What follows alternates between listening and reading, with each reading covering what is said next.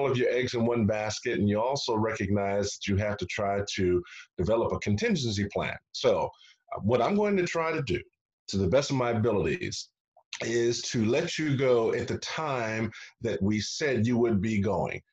Um, we'll have to run through a couple of slides. A lot of the information I'm going to share is basic anyway. So if you have any questions, I can see the Q&A. Um, some of you have already asked if we're going to offer the session today. The answer is true. Um, you may want to take a look at some of those other questions too, because uh, I know there's at least one person who said that they won't be able to join us and stay for the entire time. So, with that said, I'm sorry. Yeah, we will take care of the questions. No worries. Sure. Thanks. Outstanding. Yep. Okay. Well, let me see if I can do this. I need to share my screen and then click on this. And hopefully everyone is able to see my slideshow. Let me put it in screen mode, well, um, slideshow mode. And there it is. Okay. Well, again, um, thank you for joining us today. Uh, this is, is, if I'm not mistaken, uh, one of the first of hopefully many more webinars of this nature. Uh, many of you are in the same situation we're facing here in the United States. Uh, there is the coronavirus. We're taking it very seriously. I'm actually operating from my home office. I may be here for a while. I'm going to do everything that my government authorities have suggested and directed we do. I encourage you to do the same. Uh, I've gone through many viruses like this before, not personally, but I haven't seen or experienced anything quite like this. So I'm taking it as seriously as we should. But that doesn't mean that we can't continue to learn and grow. So, since many of us are not traveling as much as we used to, in fact, I would normally be right there in the Middle East, we can still continue to learn and grow. And that's what this opportunity presents us right now. So bear with me as we go through this information regarding how facility managers can better prepare themselves for emergencies such as the ones that we're experiencing right now. As I mentioned, I tend to travel quite a bit. I've had the wonderful opportunity to visit just about every continent, and I tend to look for those things that are more in common between us than not in common. Not in common is going to be pretty easy. But I found that what is in common with whoever I engage with is the desire to provide a comfortable, safe work space. And when you're not at work, then a home space or a play space or a praying space. And that's one of the joys about being a member of the facility management profession. So I am truly pleased and thankful to have this opportunity to share some good news in terms of what we can continue to do to promote facility management professionalism and the advocacy necessary for folks to provide us the kind of support and resources that we need in order to ensure they have a functional, safe, and productive environment. This webinar is about helping us to establish and improve our organizational ability to prepare recover, and respond from an emergency. And I will cover this very broadly in four phases mitigation and prevention, preparedness, recovery, and response. Do not expect to become an expert in emergency management after listening to this webinar. This is to give you an opportunity of more of what we can do and the role that we provide for those who are directly responsible for providing emergency management as well as response and recovery capability. But they can't do their job unless we can support them and we do our job. So these four phases will address what we as facility professionals can do or should know as they are going through the four phases of emergency management. So, first, a definition.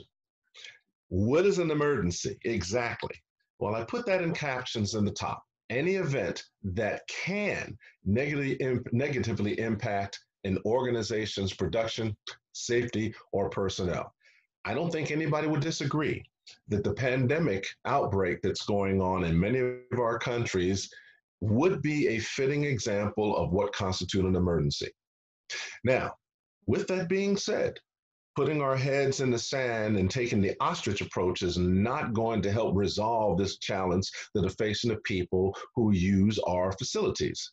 We have a responsibility. Number one, first and foremost, protect critical assets from those hazardous risks. And when I say critical assets, I mean first and foremost people. We are still the most valuable asset to any organization, followed by the people protecting the property. And as we are addressing this emergency and trying to return to normality, we should also be striving to make sure that the people and the property is returned for continued use. Our priorities are number one, save lives. Number two, sustain business continuity so that when the emergency is over, and this one will be soon enough, and we get back to normal operations, our facilities are still functional and they're still ensuring the, and and um, they're still ensuring that our people can use them as critical enablers to accomplish whatever it is that they seek to do, whether it's work, play, pray, or stay. Now, we have two types of emergencies. We have the sudden events and we have those time to prep events.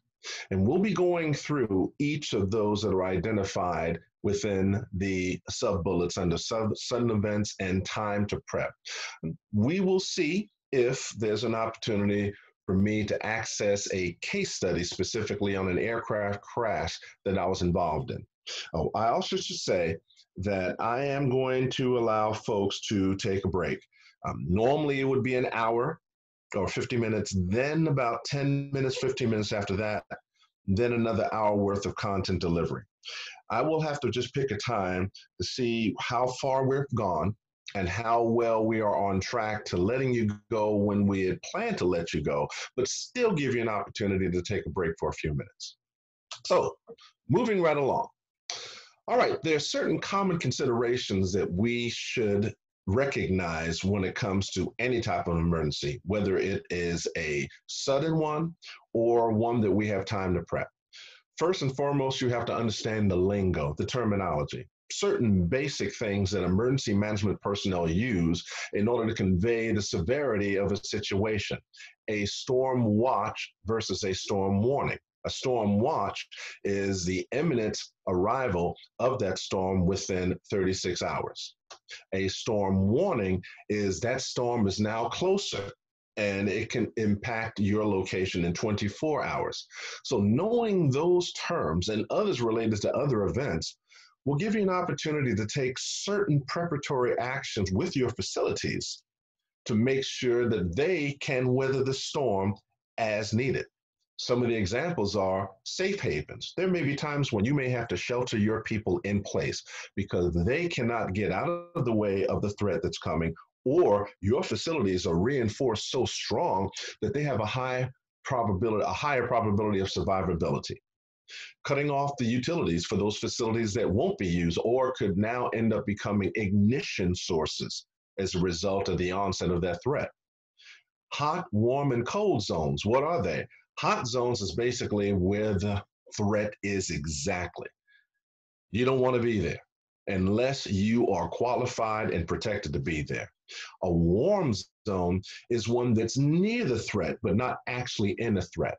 That's normally where we put our first responders, particularly when they are reconstituting, they're resting. And whenever they're ready to now deal with the threat, they go straight into that hot zone. Cold zone those are the zones that are safe. And that's where we need to put all of our people who aren't engaged in this situation.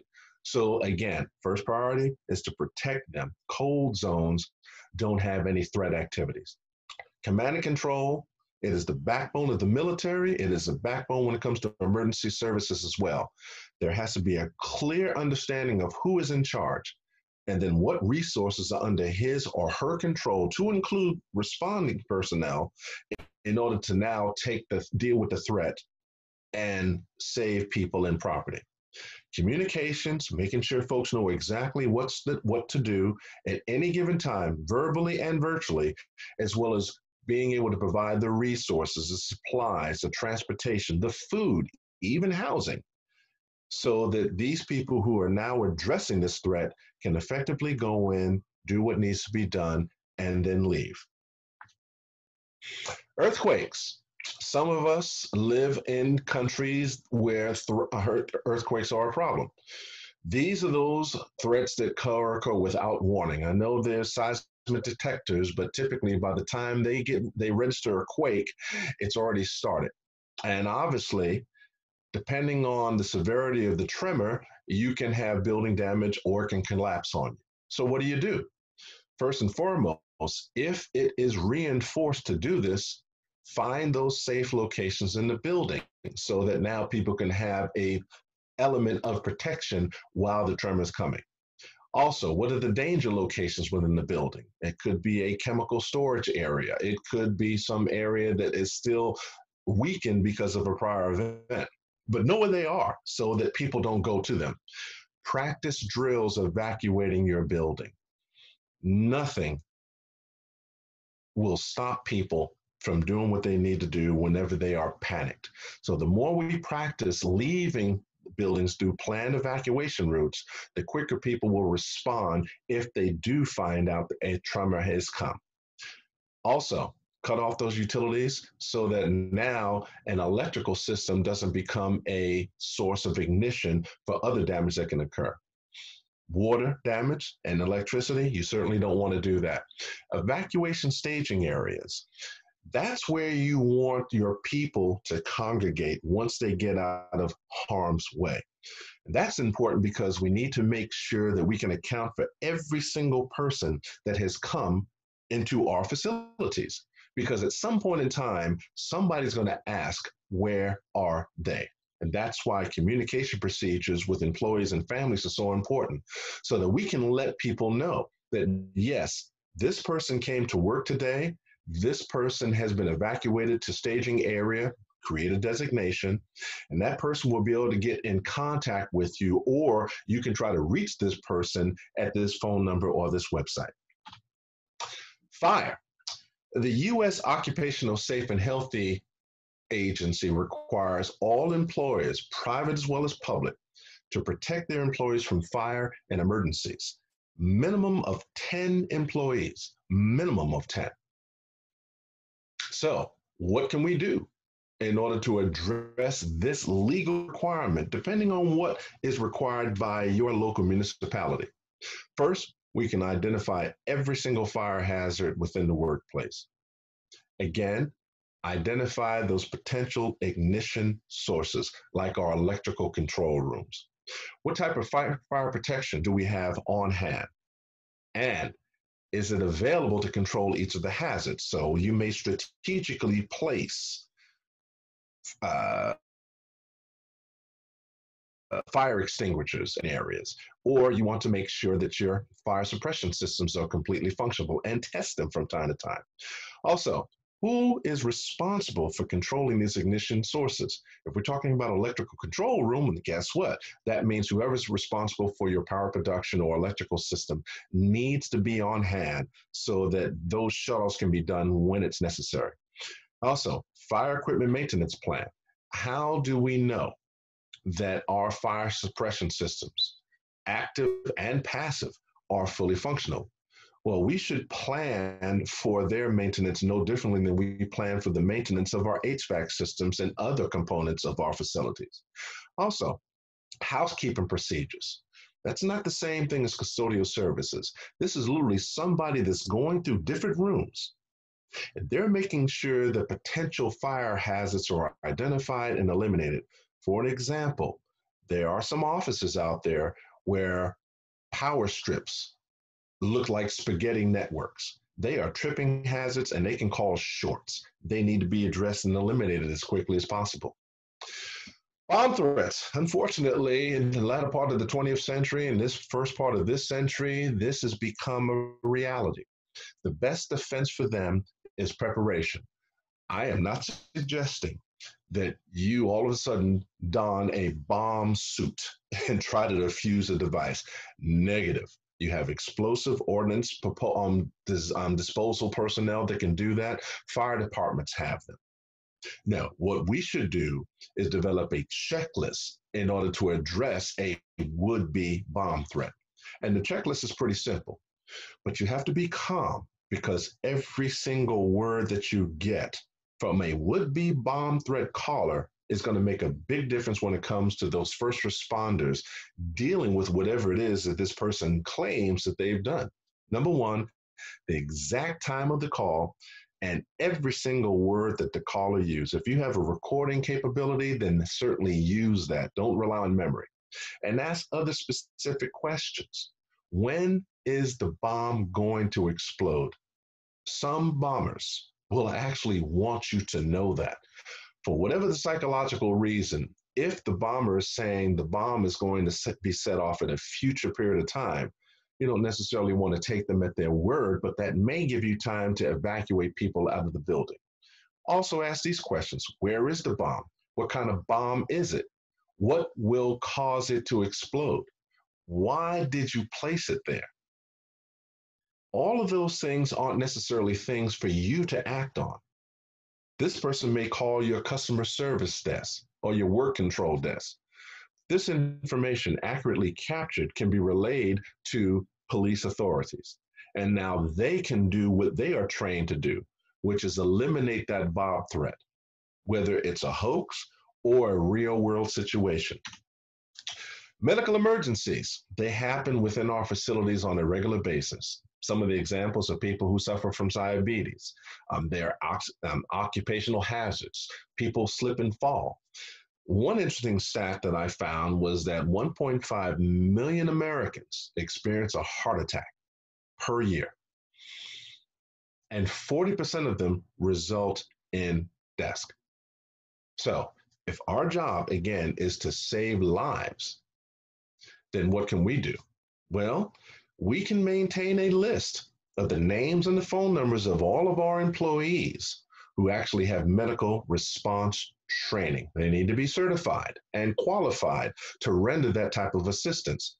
But having that information in advance can actually save someone's life as opposed to reaching out from somebody off property to provide that kind of immediate response. You still do that, absolutely. Call the ambulance, at least you can render some immediate assistance while that person is in that stress situation. That person's ability to do that really depends on the location of the first aid kit or the station. Again, quick response just to administer quick support. And if that person is trained, and they should be, then they may be able to render first aid procedures like CPR. A lot of facilities now have defibrillators. If that person is trained to do that, that may be something that can be used to until the emergency response personnel from the hospital or the fire department can respond and now use their training to save that person's life. Tropical storms, depending on where you are, this is a way of life. Here in the US, we experience them all the time, and they seem to be getting worse and worse and worse. The key to remember when it comes to tropical storms is literally their severity. Our facilities, when they're constructed, are weight, uh, rated to handle certain lateral loads, meaning the wind will blow and significant damage won't occur depending on the facility type until it reaches a certain level. That's why understanding what level hurricane or tornado is coming in your direction.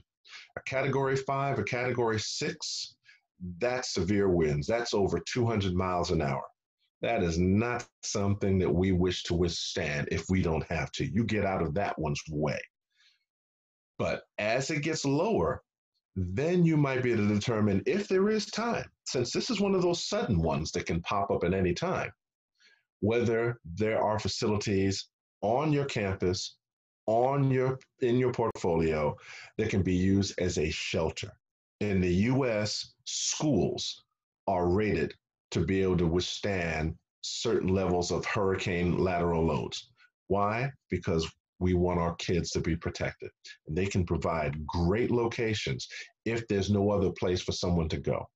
I put this website here just to let you know that there is free information that is accessible by anybody across the planet if you want some detailed information on hurricanes, the types, and what we can do in order to reduce our threat to people and property when they come. Please take advantage of that. Severe weather, again, depending on where you are, can also have catastrophic effects, whether it's an avalanche, if you're operating in a mountainous area, or a blizzard, which really has no geographic preference other than the fact that you have to have the right weather conditions. What do we do as facility managers? Well, I remember when I was in the active duty military, living in the Washington, D.C. area, we had a snow removal plan. We literally had a plan of attack, so to speak, on how we're going to keep that installation operational whenever we receive snowfall, which would happen every single year. We had to maintain our backup generators in case we were stuck on that base for whatever reason.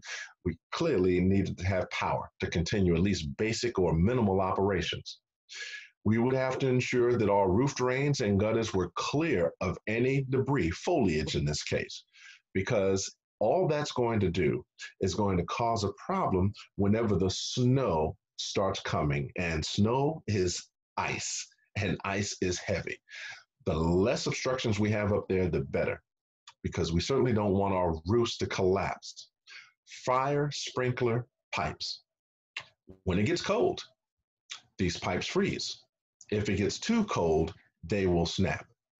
If we're talking about fire sprinklers, then we can actually have more damage than would normally be expected when it comes to a snowstorm. So they need to be checked. And as I mentioned, understand the terminology. Droughts, depending on where you live, can be quite severe. What do we do as facility managers? Because these are one of those things that it takes a while to come. We have time to plan for this. So, first and foremost, you consult your local municipality. Somebody within your jurisdiction is responsible for emergency management. It could be civil services, doesn't make a difference.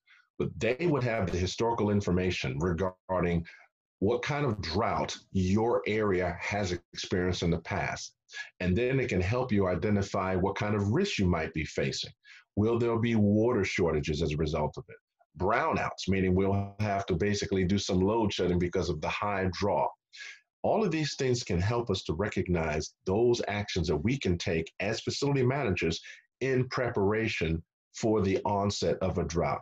We might even decide, depending on how prone an area is, not to provide our facilities there. We find some other prop, uh, some other type of property. Even if we're not able to do that, we can certainly develop certain actions that our people can take in order to mitigate the severity of a drought in their particular location. And all throughout this, we're educating our people on the fact that this is a risk that we could face depending on where we live. And we evaluate how we can now mitigate that risk so that now we don't suffer from it. Another free website offered by the University of Nebraska Lincoln, National Drought Mitigation Center. The URL is on this screen. Please access that too there's a lot of historical information and not just related to the United States that you can access to help you develop a plan to deal with drought. And if you're in a hot, arid area, then yes, this is a resource you want to take a look at floods. They happen to be the most common of all natural hazards that most of us will face across the globe. In the US in particular, it costs, costs billions of dollars of damage. And we continue to have them. They're not going to away. So, what do we do as facility managers? Again, be familiar with our local emergency management counterparts Where are they? Who are they? And what plans do they have in case a flood is expected to come in your local area where your facilities and where your people are? Also, if you are unable to avoid the floodwaters for whatever reason, whether there are actions that we can take in order to now reduce the level of water that may infiltrate your facilities. It's laborious, but it works. Sandbags is an example. Visqueen, so that now you can cover certain areas so the water doesn't penetrate as readily as it would if there was no protection. And lumber because you may need to prop certain things up in order to protect that. High ground is a wonderful thing to have when it comes to a flood. Identify where those high ground areas are on your property. There are flood zone maps produced by your national or local municipality. It provides a historical account and usually color coded on where the flood prone areas are. And I have to tell you, if you don't have to build in a flood prone um, flood zone, don't do it. Avoid it because the water will win, as we found out in the United States. And of course, other countries have also learned the same thing. But even if we can't relocate, well, then the same thing as I had mentioned before shut off those utility services, particularly electrical power sources. Because needless to say, water and electricity don't mix, and we could cause a major problem that began with a single problem. And if available, depending on where you live, flood insurance. If nothing else, if your property does become damaged or destroyed, there would be financial resources available to ensure that you can now have that facility repaired if necessary. Biological attacks. This is not something you wish to play with. I'm being candid. There are professionals that will respond to these. That is not our job. We do not provide response capability. But we can recognize what the signs are when it comes to a threat from a biological attack. These are some of the things you can look for. A package arrives in your administrative services and distribution center and there is no return address. Doesn't necessarily mean it is an attack, but it makes you wonder why this individual didn't want the ability to return the package in case it did not arrive properly at its destination. Foreign country of origin. Now, of course, we're talking to a global audience right now. So we're talking about a country where you might not be expecting some type of package from because you're not having any business dealings with them. Again, it does not mean that this is a biological attack, but it does raise an eyebrow. Why would someone from this location be sending us a package when we have no relationship? Misspelled words on a package is an indication that somebody does not necessarily have a command of the language of the individuals who are living in the jurisdiction that received this package. Again, it raises an eyebrow.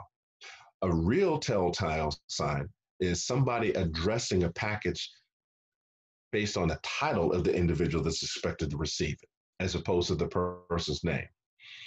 If they know who the CEO is and it's intended for the CEO, then you should actually have the CEO name there. If it's not there, that person doesn't know, raises an eyebrow. And anything that indicates do not x ray, that's a telltale sign. And unless you're in a medical profession, it's a little eye raiser.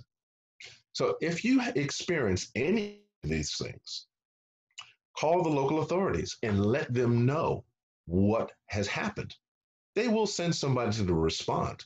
You're not expected to open up the package. Be safe, protect yourself, and protect your people. It may be nothing, but it may also be something. A lot of information is available on the different nerve agents and threats from a biological perspective from our own CDC, the Center for Disease Control and Prevention. Free website, accessible by anybody and everybody. Please take advantage of the information that's there too.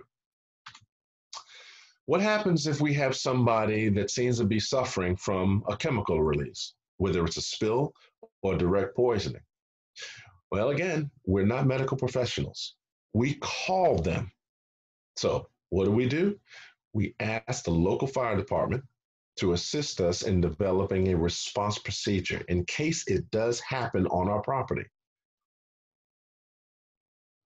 Also, we ensure all storage containers that contain chemicals are properly labeled. Some of us work in manufacturing facilities. Some of us support those who work in manufacturing facilities. They need to know what threats are readily available around them. And as a result of that, any product that you produce or um, is delivered to your property should have a MSDS to it, something that identifies exactly what is the chemical and what are the threats that a person could face, and also how do you properly store and dispose of that chemical. Now, they're not free. If you're buying the chemical, it automatically comes to it, but you can actually purchase different MSDSs at that website that I identified. If you do have a release, then you need to now execute a procedure that will communicate the occurrence to all affected personnel.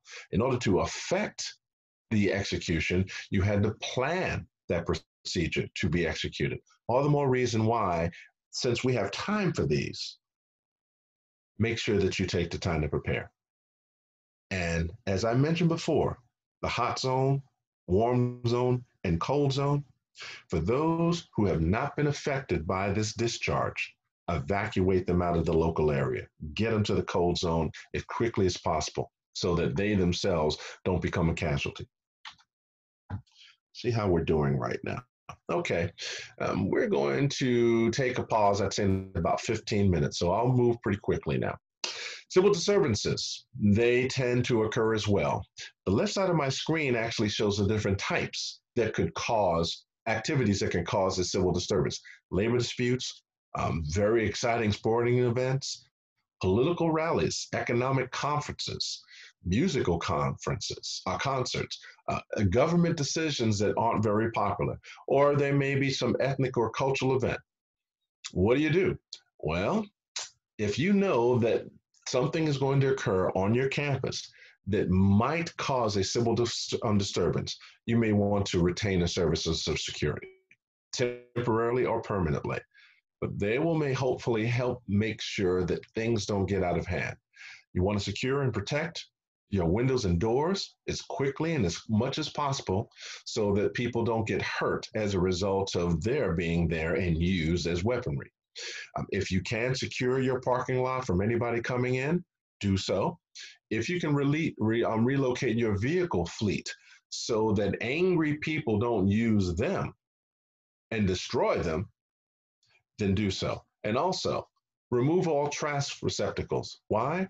Because when people are upset, they tend to grab whatever they can. And those trash receptacles can become projectiles thrown at your property or thrown at other people. Don't give them away to hurt anybody. So, what are some of the other emergencies? Because guess what? You know, there are other things that we have to deal with. And here are some of the ones that are most common. For lack of a better word, stupidity. People should perform their work carefully and cautiously. And you take a look at this picture, and these pictures were produced several years ago. It was before the advent of photoshopping. So someone is actually standing on a forklift that's being lifted up by another forklift. Not very smart. Uh, this is what happens when you don't do recurring maintenance. And this is an exploded transformer as a result of people not doing the things that they should be doing. And we need to ensure that they're doing them properly. And last but not least, the people should be doing perimeter checks to see how well exterior components are on the facilities. Obviously, someone forgot this one. And that is not a fake drawing. That literally is just a lack of attention. We can avoid these type of problems just by being astute and ensuring that our people are aware that something like this, which would be a, a fire line, could literally make the difference between someone's life being saved and someone's life being lost. Let's get into mitigation. there's a few areas that I want to cover on this one. And the idea is what can we do to reduce our organization's vulnerability to the threat at hand? Well, first and foremost is what I call the risk assessment matrix. You may have heard of it before. And what it does is it gives us a quantifiable way of understanding the risk. This chart is just an example. And it's very simple to do. In the upper row, you see the information, the type of emergency, probability, human impact, property impact, business impact, internal resources, uh, external resources, and I'm going to have to move this window, what the total number is. Okay, so on the x-axis here, excuse me, the y-axis, you see the type of emergency. Fire, severe weather, hazardous spills, transportation accidents, earthquakes, terrorism, utility outages, and any others, but I wouldn't be specific to be completely candid with you. That first row on the far left hand side is identified by you with the assistance of those in your organization or from the help of your local municipality on the type of emergencies that you could potentially experience at your location or locations. So you would review all of it. If flooding is an emergency that you could potentially face at your location, you would put that in that first column as well. Moving over now to the right hand side of the matrix. Probability, high and low, literally depends on how probable is something going to happen that's identified as an emergency. And you take a look at this chart, it says that earthquakes have a probability of one. So that might happen maybe once every 50 years or 25 years. You determine what the number should be based on the probability of an emergency coming onto your property. The next column, human impact, is what happens to your people if it does come. Looking at earthquake again, if an earthquake does come, it's going to have a high human impact. So the probability is it doesn't happen very often, but when it does happen, it is significant when it does. And then what is going to be the impact on the property? In this case, it's one, meaning your facilities are constructed in such a way that if the earthquake does come, based on the type of severity that has happened in the past, you may have some minor damage. That's the logic that you use for the entire matrix. But every single emergency, you determine exactly what that number should be within those follow, um, subsequent rows.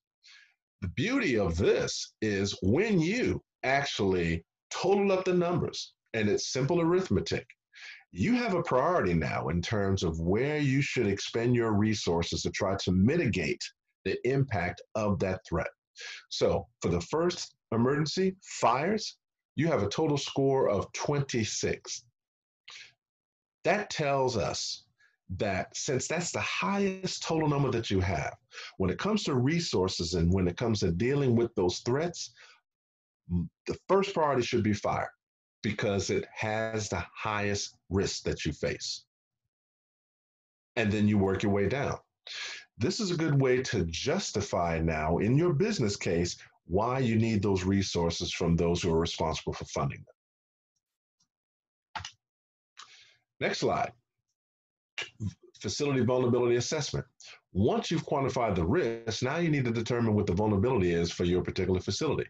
So our objective is to identify, map, and gather information regarding all of our critical facilities. There are certain facilities on our portfolio that are more important than others the way I typically identify the critical facilities is I take a look at the core mission of the organization that we support.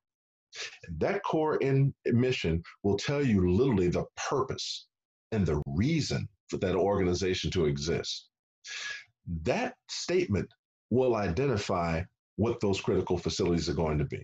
For an example, if you're Google, then critical facilities will most likely be those facilities where all of your servers are being stored, or your power facilities, or your HVAC systems. Because in order for us to be able to access the information that Google provides, they need those things in order for those services to be delivered. So you can do that with any organization. and determine what those critical facilities are. And once you've determined what those critical facilities are, then you do what you can to prevent or minimize any future damage to them. So, some primary steps complete a critical facility inventory, just literally in priority order. What are they? And what categories of way do they fall into? Power, infrastructure, whatever you determine it's going to be. Now, identify the critical facilities and high risk area intersections, meaning you might determine that your HVAC is a critical infrastructure, um, it, um, critical intersection, particularly when it comes to Google, because those servers need cooling. Then you do a vulnerability assessment on the highest risk facilities. If an event does happen on your property, what is the likely impact going to be in terms of that facility being available to continue providing those services? And do you have a backup? If it goes down, do you have an alternative source, alternative facility that can now be brought online to make sure that business continuity continues? Now, we need to be warned of an impending threat, and we also need to monitor its progress. There's a couple of ways you can do that. Uh, you can use the low tech approach. And what this slide identifies literally is a radio that has a hand crank to it. So you don't have to rely on batteries, which tend to always drain when you really need them. So not only do you have a way of ha- creating power so you can get those important messages, but this one in particular will allow you to you, um, recharge your cell phone if that's a part of your vital communication network. Other ways you can do this is a little more high tech. Our GIS systems can now provide layers upon layers upon layers, which can help us to identify literally what the impact area is going to be based on a particular threat. You, you, can program that program that into your system so that you can now identify based on what the potential impact is going to be those areas that need to be evacuated.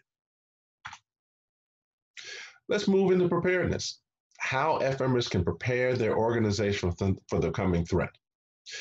And there are four ways that we'll address an emergency action plan, education and training, and drills. With that being said, uh, what I'd like to do now is just go on a quick pause for about 10 minutes, and that will allow you to take a reconstitution break I will resume again. And according to my watch, it is 6:29 local time in Riyadh. So I will resume again at 6:39 local time in Riyadh.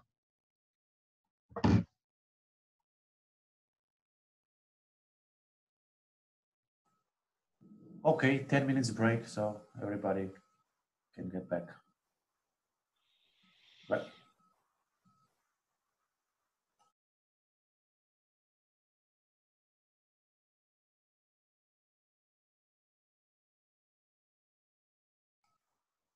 Okay, so um,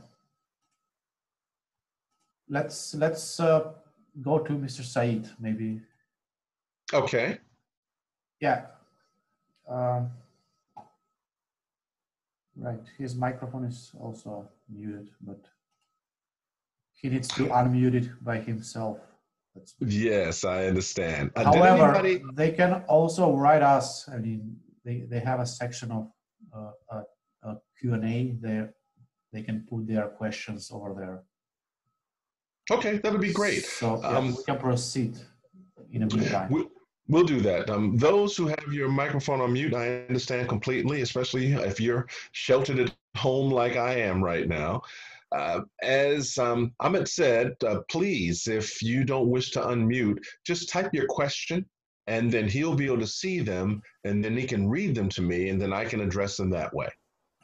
So uh, let's press on.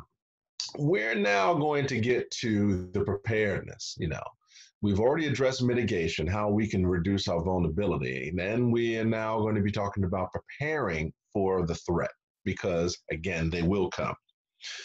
There is an individual who I've studied when I served in the active duty U.S. military, George S. Patton. And he is famous for saying, those who fail to plan are planning to fail. And he is absolutely correct. Uh, we don't know what the future is going to bring, but we have an indication of what it could bring based on historical precedent. So emergency act, the emergency action plan is a document, printed as well as electronic, that contains the pertinent information that we would need to have. Oh, I'm sorry. There we go. That we would need to have that allows us to plan, survive, and recover from an emergency. Now, it's a very detailed document, and you can actually do a Google search and get a lot of information on the specific sections that should be included within that emergency action plan. What I'm sharing with you right now are the main thrusts. Number one, it has to identify who's responsible for getting certain things done at a projected time and a projected place. No plan survives first contact. So that threat, when it comes, it may do something that you hadn't completely anticipated.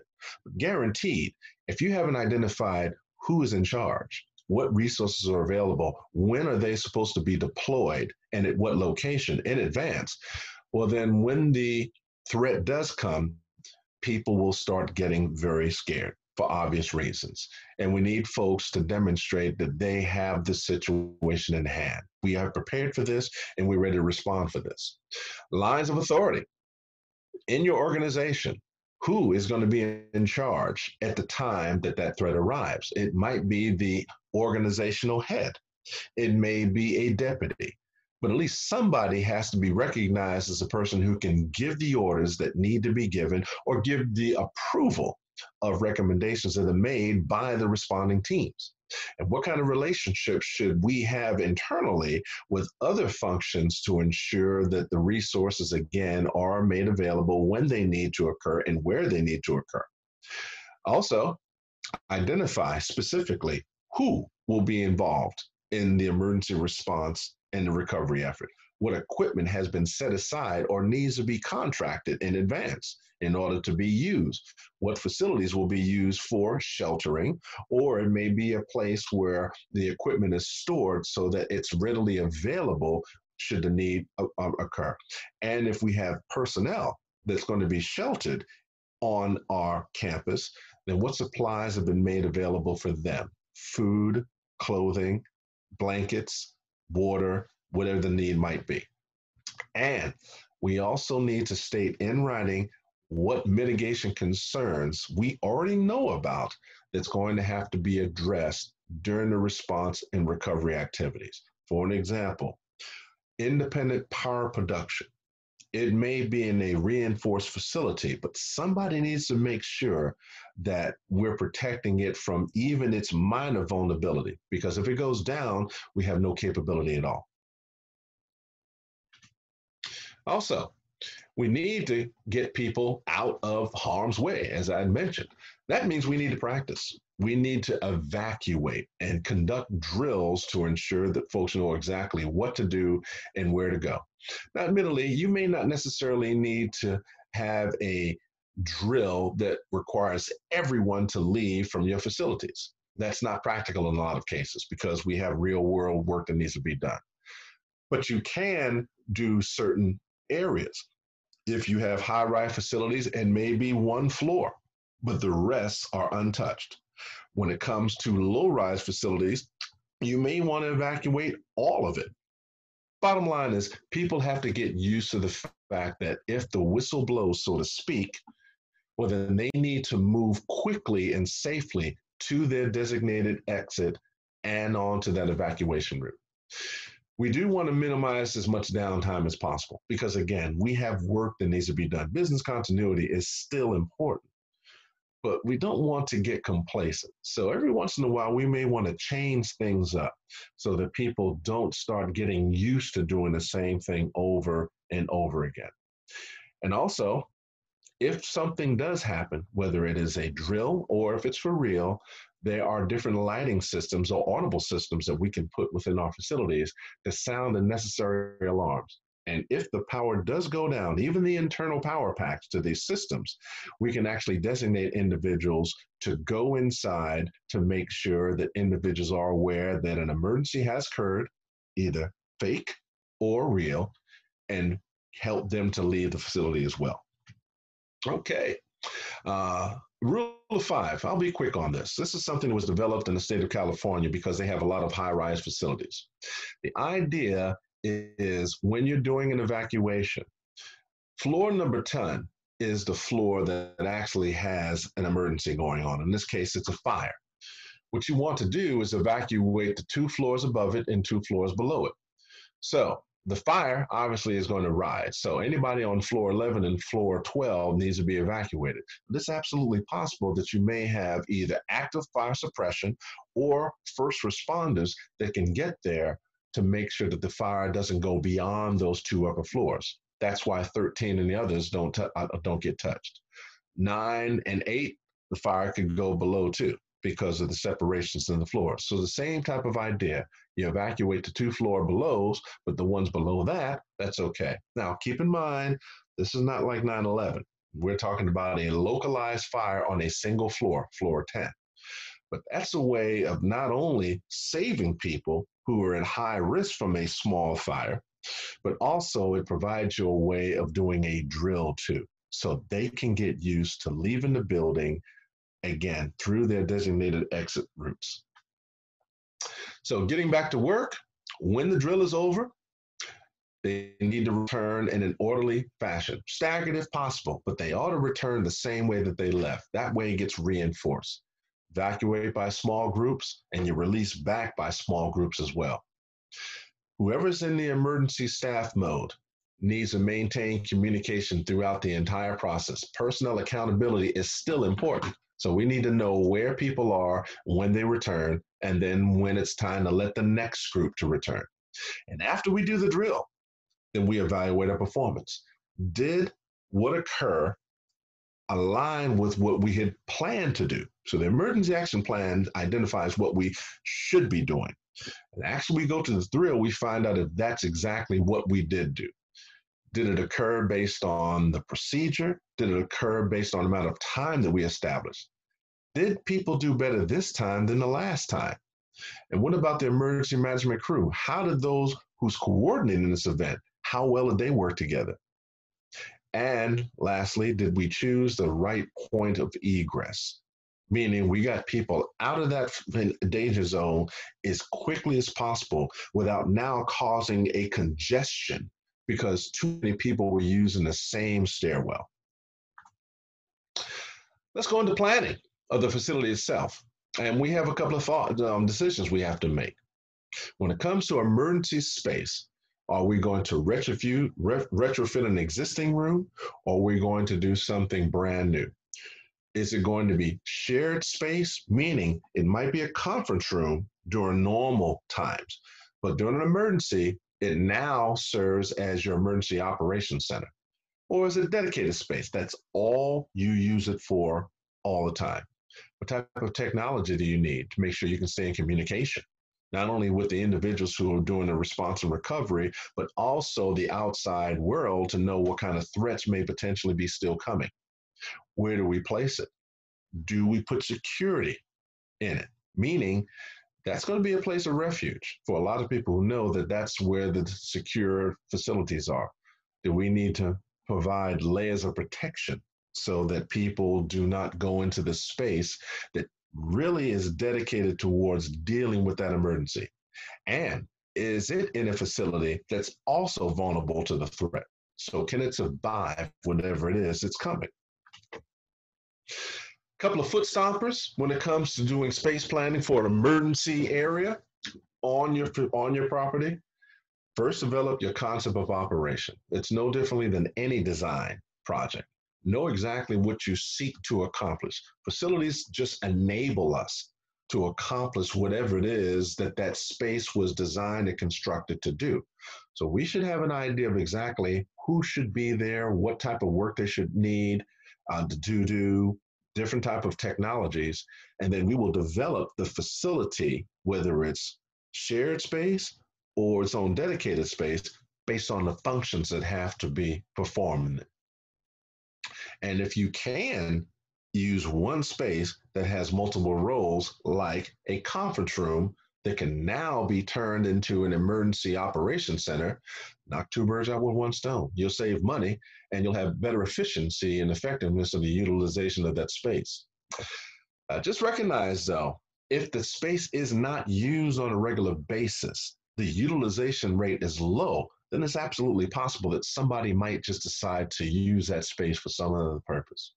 So keep it in shape, be flexible in terms of how it's used, and also if the threat does come to that specific location where you have your emergency space, you need to be prepared to leave it, which means have kits that will have all of the critical documents that can be printed and taken with you so you can go to an alternate space. Now, when it comes to these spaces, space configurations with, with um, specifically, we should identify an arrangement that maximizes the communication and eye contact between the decision makers. So you have your senior team and you have support personnel that'll be within that space as well. They need to see each other. They need to be able to talk to each other. And there's five different layouts that allows you to do that. The boardroom is like you would see in a normal board board when you have somebody at the head and you have people surrounding the table. Mission control is like you see in the movies when it comes to uh, space exploration. So you have a large screen in front of you, and then you have people sitting in rows of desks behind it. Marketplace literally looks like a bazaar. You have desks that are specifically identified and labeled at different areas within that large room, but you know where these people are. And you just physically go to where you need to go in order to deal with them. The bullseye idea is having the chief decision makers right there in the center. They're in the middle of the room. And then everybody basically just surrounds them. So all eyes are focusing on them, and they have easy access to seeing everyone else that's there to support them. And hybrid is a robust complex where you'll have an emergency operations center, but you also may have recovery rooms where people can get some rest. You may have kitchens. You may have gymnasiums. Depends on the type of emergency and the type of facilities and the type of mission that you have. But this may be a robust facility specifically designed to provide all the support that's necessary on site so it is self sustaining. And ideally, you want it to be able to sustain operations for a minimum of seven days. Okay. Not only do you have the physical emergency operations centers, you also have the mobile ones. And uh, emergency managers use these on a regular basis, again, again, because some of these threats don't have respect for facilities. And you can also use them to go to localize emergencies, where it's on a particular area within your campus, but it's not affecting your entire campus. So you want to be in the warm zone area close enough to recognize what's happening, but you want to also reduce the amount of space that it takes to send people if necessary. I Ident- identified four types that are available. And literally, it's like your space configurations. You decide what size you need based on the amount of personnel that you need in order to now manage that emergency. Now, they should be able to operate in austere environments. Literally, they have everything that you need right there in that vehicle. So you don't need external power, you don't need external water. When it comes to that power, at least three to four days of fuel should be available on that mobile vehicle. It could be for long term. That just means you have to be able to replenish it. But it does allow you to have communications. It can be a forward operating location for your main emergency operations center. Shouldn't take long to take, set it up, and it provides basic personal needs. So there'll be a, a bathroom on there. You may have a oven, you may have a refrigerator, but minimum needs just to take care of the essentials virtual emergency operations centers. Well, we're seeing a lot of this now because of the pandemic. So the managers are still able to make critical decisions because the processes are what allow them to make the decisions. Their physical presence isn't necessary. So they're relying on technology to now complete the necessary actions so decisions can be made and orders can be accomplished. Now, there are great ways of managing resources, no differently than our CMMS system. You can see exactly what resources are remaining available, what the depletion rate is. You can actually order um, a replenishment if necessary. It will assign and track tasks no differently than our work order management systems. And because it is IT enabled, it can provide us real time information, instantaneous. As soon as that person sends it, you can receive it. And ideally, you can provide redundancy and flexibility that may not necessarily exist in the physical EOCs. So, response coming close to the end now. We'll cover a few things that have been used here in the US for quite some time now, and I venture to say rather effectively. First is the incident command system. Uh, this actually came into place shortly after the turn of this century, as a matter of fact. It was actually developed by wildland firefighters in California back in the 1970s. We decided to now implement it at a national level.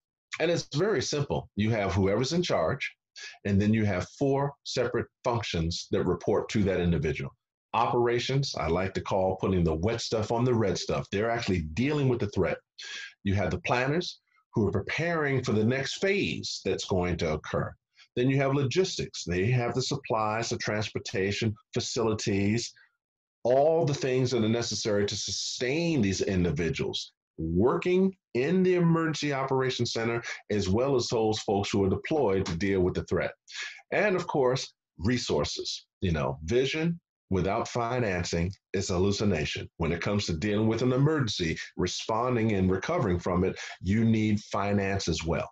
So, tracking expenditures so that reimbursement can occur at some point in time is a critical function under the ICS it does provide a unified command and control structure because everyone in the US is expected to use a simple model, whether you're a firefighter, police officer, bomb disposal, and medical. It makes no difference. And the beauty of it is it allows you to now modularly put these different teams together where you can integrate them into a larger system and still have interoperability and compatibility because people will know if they work in planning, whether they're firefighters, police officers, or medical, they know that they're supposed to be taking the actions necessary to prepare for the next phase of dealing with the threat. Now, everybody is singing from the same sheet of music. Everybody understands what they're supposed to be doing. So, it just standardizes the way we do emergency response and recovery. It's a very effective system. And I would encourage you to go to the National Incident Command System website through the US Homeland Security. A lot of downloadable information is available. If you don't have a unified command and control structure within your organization, this is a, a proven best practice template that you can use to design your own, and it will serve you well. Emergency Operations Center, talked about it before. It is a master coordination and control point for all counter emergency efforts. Before we were talking about preparing planning for it. Now it actually exists. It will give a situational awareness of what's going on so decision makers can make informed decisions. It can be used to coordinate and deliver support for all emergency responders. The functions are threefold. You can exchange information, again, maintain situational awareness, do assessments, and do the necessary planning. Command and control, ops orders, operational orders are issued by the director to the flights, uh, to the individuals out there that's now responding to the threat you can actually have measured response. We're going to send this team here, followed by another team, or we can have multiple teams going at the same time. Assignments are tasked, resources are allocated, and directions are given. And the last thing, we're coordinating. There are a lot of people in this room, and there are a lot of people out there dealing with the threat, depending on its size. So we are providing situational reports on a regular basis, and they're being documented. So again, you know what's happening, you're recording all events, and it also includes the financial piece as well. Technology, even more important nowadays. This is a list of the kind of technology that you may want to consider having as a part of your emergency operation center. People tend to be visual. They understand things better if they can see it as well as hear it. So having the ability to share information that way is going to be critical. The rest are pretty self-explanatory. Give you a chance to digest that.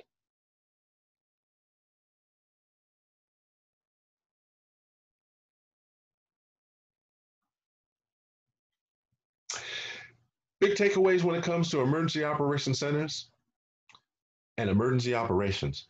Don't reinvent the wheel. If you're doing something that works well and it's already based on a best practice, then keep doing it if it's helping you to deal with that threat and respond to it effectively. If you don't have something in place, again, my recommendation would be go to the National Incident Management System site and see what already works. Watch out for mission creep. What does that mean? You end up doing more than you originally planned to do because of whatever reason. If it's a bona fide need, absolutely. But if you're doing things beyond the emergency, what you're going to do is you're going to task people a lot longer and they may be doing things that aren't an emergency, which is going to reduce their sustainability. So be very select when it comes to what you direct your teams to do. Uh, the dual design, again, makes a lot of sense. Conference room during normal time, emergency operations center when it's not. Uh, being flexible, being prepared to leave it in case the facility itself becomes a threat or it is being threatened. Um, always have a backup. My favorite phrase, or one of them, is never put all of your eggs in one basket. Be prepared for the fact that power might go out within your facility. And if it does, what do you do then? What's your backup? And keep those lines of communication open so that information is flowing smoothly, deliberately, and orderly. What we want to do is ensure that our leaders, those who support them, as well as our responders, can make informed decisions based on the best information available because they may not get a second chance if they're really dealing with a hazardous threat. Also, internal and external support. Provisions are going to be necessary, not only for our personnel that's engaged in this effort, but even people who are sheltering on our campuses because there was no other place for them to go. So that means if we know that certain facilities on our campus will be used specifically for shelter, then we need to make sure provisions are available. That means first aid kits or a station, food and water, and non perishable items. MREs, meals ready to eat, last for a very long time. I've subsisted on them for quite some time when I served in the active duty military. They're not the most tastiest thing compared to some of the things that you can get from a restaurant, but they will satisfy your nutritional needs and also give you the necessary calories that you can burn in case you literally have to now evacuate or you're part of the response threat. Vendors, if you're going to have contracts with vendors, you want to make sure that they are dependable, meaning they will be there when you need them and they will respond in a time frame within the specific um, within the specific time. Also, some of your vendors, if you're going to have contracts with them, since emergencies can happen 24 7, they need to be accessible 24 7. Price gouging, unfortunately, occurs when it comes to certain vendors during emergency events. So, in advance, you can develop contracts where you identify what the cost is going to be so that it's reasonable in comparison to what the normal rates would be. And again, they're going to be available to provide whatever you need. And recovery, coming to the final part now. You have damage assessments, and then you have the critical infrastructure restoration. Those are two major aspects of how we can help our organizations get back to normal after the threat has been eliminated. So, after the event, for obvious reasons, we want to assess the scope of the damage that has occurred. So, we will send teams out, whether they're contracted or our own personnel from maintenance, to survey our property internally to the buildings, externally for the infrastructure. We need to know what damage the threat has caused for a very simple reason business continuity. We want to bring our campus back to normal operations. That means we're going to have to repair or replace some of the things that were damaged as a result of the onset of the threat. This is where insurance comes into play if you have it available. They will need to assess themselves what the damage is we make it easy for them by performing a lot of it, which they will eventually validate. Also, we may have to decide to salvage certain things that are salvageable, or we may have to eliminate certain things because they were non recoverable. Our damage assessment teams that are doing the assessments will help us to make those determinations. Uh, the command center will still be in operation even after the threat is gone because they may be coordinating the activities of our maintenance teams until we return to normal operations. So, again, making sure those key individuals are there, specifically when it comes to certain phases of this operation, now in restoration is going to be very important. So, you may actually have emergency, excuse me, facility management personnel that have designated seats within your command center because they'll be the ones that'll be responsible for directing the crews that are now going across the entire campus to see what the scope of the damage is.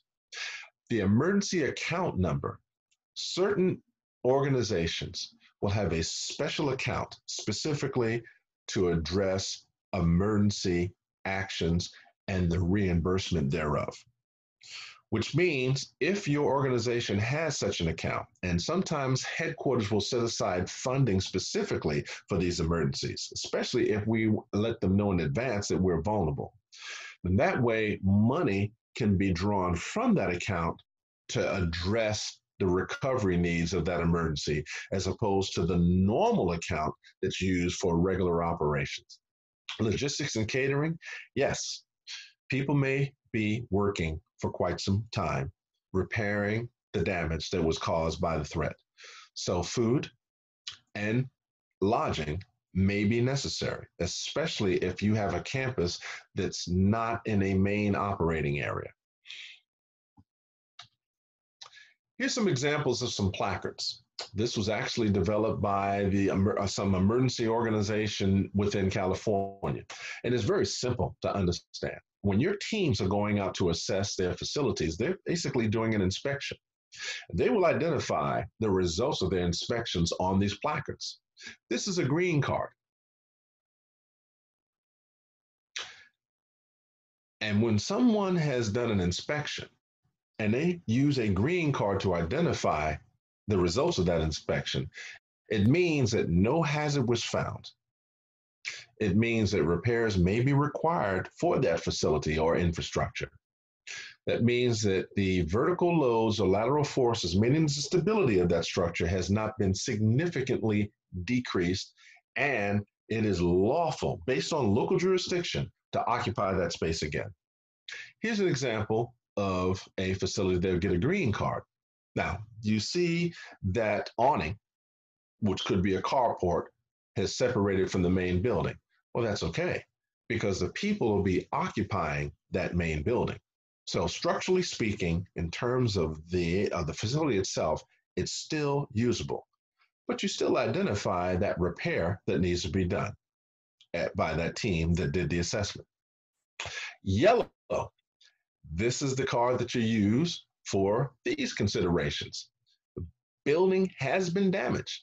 It may or may not be usable or habitable. It may be falling, it, it may be a falling, it may have a falling hazard presence, meaning something could fall down that's been shaken loose as a result of the threat coming through. It may be damaged in terms of its lateral stability or its ability to hold vertical loads. And occupancy permitted per any noted restrictions. Here's an example of that. You see the cracks on the exterior facade of that building. That could be structural.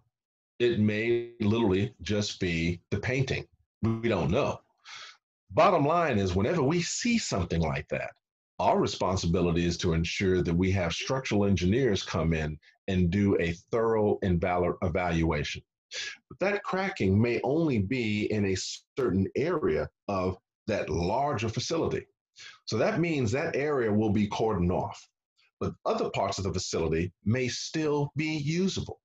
Again, a structural engineer is key on being a part of that damage assessment team to determine whether that is a safe facility or not. And red, very simple, unsafe. That means that facility or infrastructure is an extreme hazard and it may collapse on you. Um, imminent danger from collapse, from an aftershock if it's an earthquake incident. Also, significant de- decrease in its ability to support vertical loads or withstand vertical wind forces, its lateral stability um, capacity. And also, it is just unsafe for use, with the exception by the authorities who have the rights to be in there. There's an example of what that looks like. So that's essentially an unusable facility. Now, one might take it for granted. Of course, it's not usable. Okay, no argument.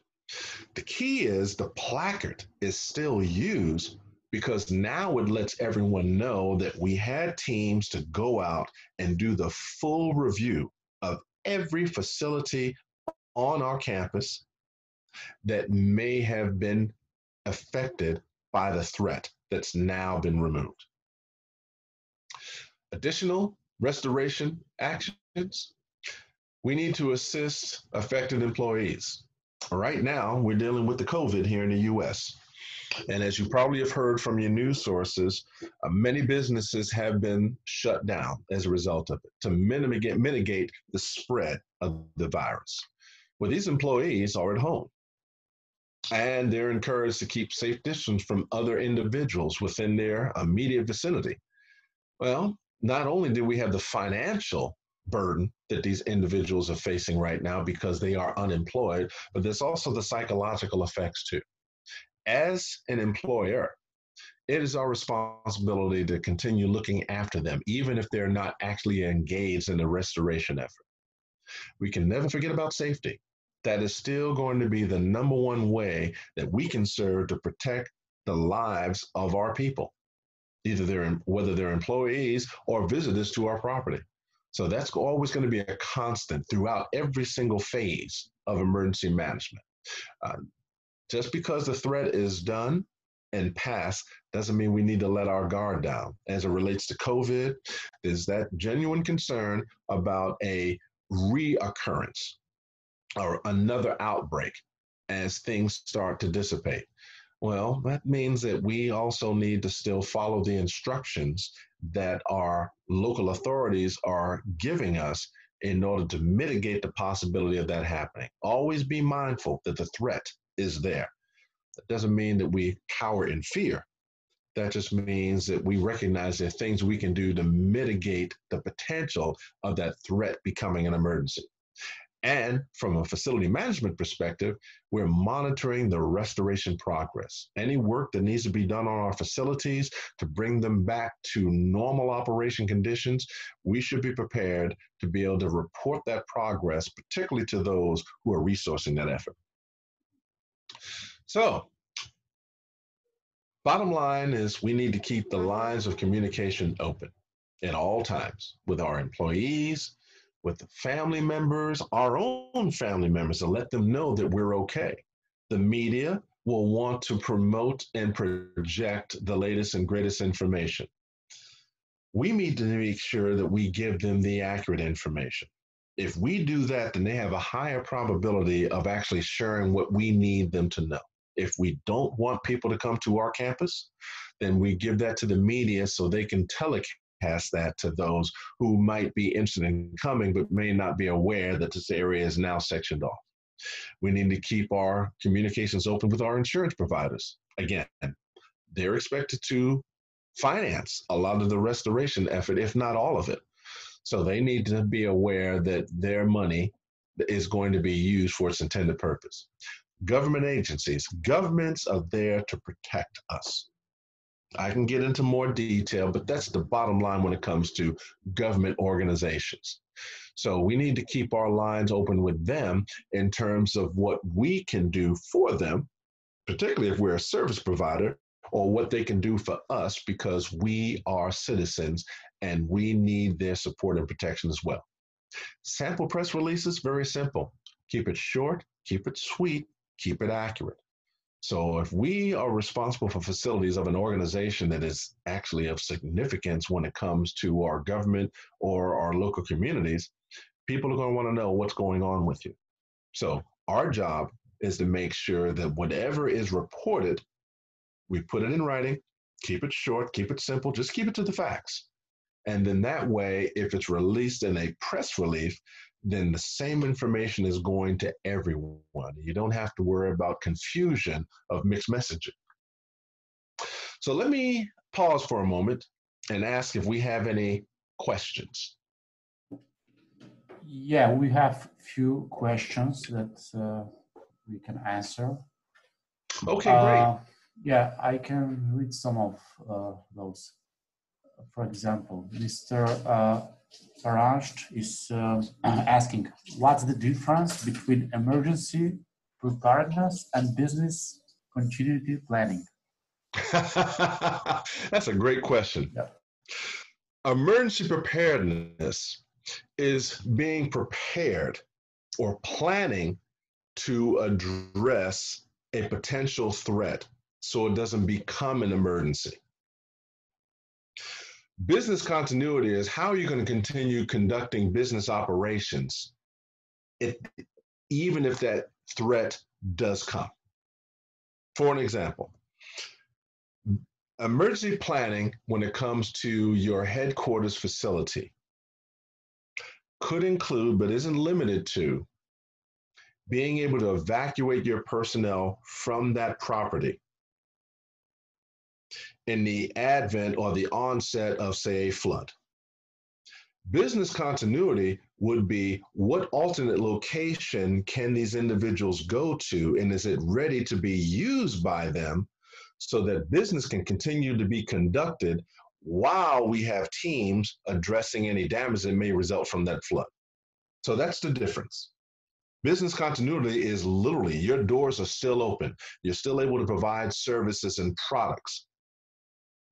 Emergency preparedness is recognizing that some of the facilities that you use may not be available to do just that, but you have alternative means of being able to have people at a particular location that can provide the necessary complete the necessary processes that leads to the production of services or products that now can meet your mission organization's responsibility? Great question. Okay, we can proceed with the next one. Uh, Ayman is asking when the EOCs are recommended to be used. Ah, anytime that a threat has been identified that potentially could be coming in the direction of your people and your property. That's when the EOC should be activated. Now, there's levels of activation. Say, for an example, a hurricane. Here, where I live in Texas, you know, of course, we have the Gulf of Mexico. And this is hurricane season actually begins on the 1st of June here. So we expect hurricanes to develop within the Gulf of Mexico, and many of them come in this direction. Our protocol is if there's a storm, whether it's a uh, tropical depression or a full blown hurricane, that's at least 250 miles away from this location, that's first level activation. So we'll activate our emergency operations center, but we may only have one person in there that's monitoring its progress. As that storm gets closer, we may bring more people in. And as it gets even closer, we may completely activate it, meaning it's fully staffed and fully operational. And as that storm gets closer, that's when we start dismissing people from our campus to protect them. All of that, those orders are issued by the EOC. So the simple rule of thumb is the Emergency Operations Center should be activated whenever there's a potential of an emergency occurring, meaning a threat is coming. The only question is exactly to what level is it activated? Do you bring everybody in? Or do you bring a few people in and based on the progress of the threat, you start now doing other protocols? It's a great question, by the way, because the activation levels for your emergency operations center should actually be spelled out in writing within your emergency action plan. And it should be tested that way. Do the drill. Make sure that folks know who they are and when they should be coming into the EOC based on the activation level. Great question. That is something to be practiced. You don't need everybody in if the storm is literally way off on the horizon. Great question. Okay, uh, we can proceed. There are a few more uh, questions. Okay. Uh, yeah, Amro is asking, what is the difference between emergency response plan and first response team? Ah, very good. Okay. The emergency response plan is more operational meaning you may have multiple individuals that are going to be responsible for conducting some type of emergency response. Your contracting personnel, procurement folks. If you remember that slide that showed the command and control system, the elements of the uh, integrated command system, the incident command system, excuse me. You saw operations, you saw planning, you saw administration, and you saw finance. Well, there are individuals within your organization that may have those specific responsibilities. From a facility standpoint, we facility managers tend to be in the operations and in the planning function. Operations, because we're going to be doing da- um, damage assessments as necessary. Planning might be what courses of action we're going to take in order to use other facilities. Um, we may be in finance at some point in time. Why? Because again, we're already determining what the cost estimate is going to be for repairing the damage. My point is when it comes to emergency planning and preparedness, we're talking about multiple disciplines that will be involved. But when it comes to first responder, we're literally just talking about those folks who provide first response. Facilities managers are not first responders. First responders are recognized as being people from law enforcement, police, fire department personnel, medical personnel, individuals who are responsible for explosive ordnance disposal. So those literally are the major threats, and those individuals who respond on site. They're the ones who go into the hot zone. Even right now, with this COVID outbreak, the primary lead, as you might have noticed, when it comes to the technical aspect of responding to this threat are medical personnel. Absolutely, because they know how to deal with viruses. If it was a bomb threat on your campus, your first responder would be those bomb squad personnel. If it was an attacker that is doing, say, workplace violence, well, then your first responder will be law enforcement because they're the ones who are trained to deal with individuals who pose that type of physical threat. So, great question. Oh, and let's not forget a fire. If a fire breaks out at your facility, your first responder will be firefighters. The key is they tend to handle the tactical incident specific actions. And one way that I differentiate first responders from others is when it comes to first responders, it literally they may have only about three to seven seconds to do something before somebody might lose their life. That's how critical their role is. They're first on the scene. They're dealing with the immediate threat and they're trying to eliminate it as quickly as possible. They have specific training and certification that they must obtain before they can do that. Another way that you can identify first responders are badging. Within the US and many other countries for that matter, when it comes to medical, in Western culture, you'll see the cross. In Eastern or GCC countries, you see the crescent. That symbol means something to people. So when you're in a crisis situation, seeing those symbols will actually bring comfort to individuals, and that's why they wear them. Any other questions? Great one. Yeah, there Great. are a few more uh, from Okay. Ahmed. He's asking, with the economy crisis, how we could reduce the facility charges to match the market situation without reducing the staff. Boy, that's a very complicated question. I'll try to answer it as simply as I can anyway. Some organizations recognize that the occupants of our facilities will be going through some major financial cash flow problems, especially if they can't use our facilities because of mandatory shelters in place.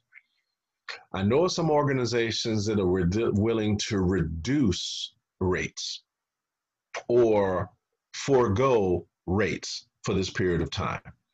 It's going to pose a financial challenge in the organizations that we work for because we still need power. We still need water. We still need all of those utility services. But we recognize that the individuals who would normally use our facilities aren't available to use them right now. Now, I can speak for the United States, and there may be other countries doing the same thing. Our federal government recognizes the financial burden that this is having on small businesses. And in the US, 90% of the business that's conducted is by small businesses, meaning 100 people or below. I believe that's the number. So the federal government has set aside funding and right now, it's at the tune of over 2 trillion US dollars. And there's discussion about doing another bill to support this uh, restoration effort. So the federal government right now, US federal government, is taking money that it had accumulated from taxes and uh, um, uh, providing no costs forgivable loans to small businesses so they can have the cash flow to continue their employees and keep them um, uh, to keep their employees um, engaged. They're at home, but at least they're still being paid. And as long as all of that money goes towards the employees, those small businesses do not have to repay that loan. If organizations choose to use some of that money for something other than their employee's salary, say paying utilities, in our case for utilities, then some of that money will have to be paid back, but it will be at a low cost loan rate. And there'll be time that will be set aside in allowing these organizations to repay that loan. We will get past this COVID. We will. We've gone past these pandemics before. None of them has affected the global economy such as this, but we will get over this. So that's money that's being put aside and set aside specifically to address the needs of these businesses so that when we do get over this COVID outbreak, we can go back to normal and start conducting normal business operations again.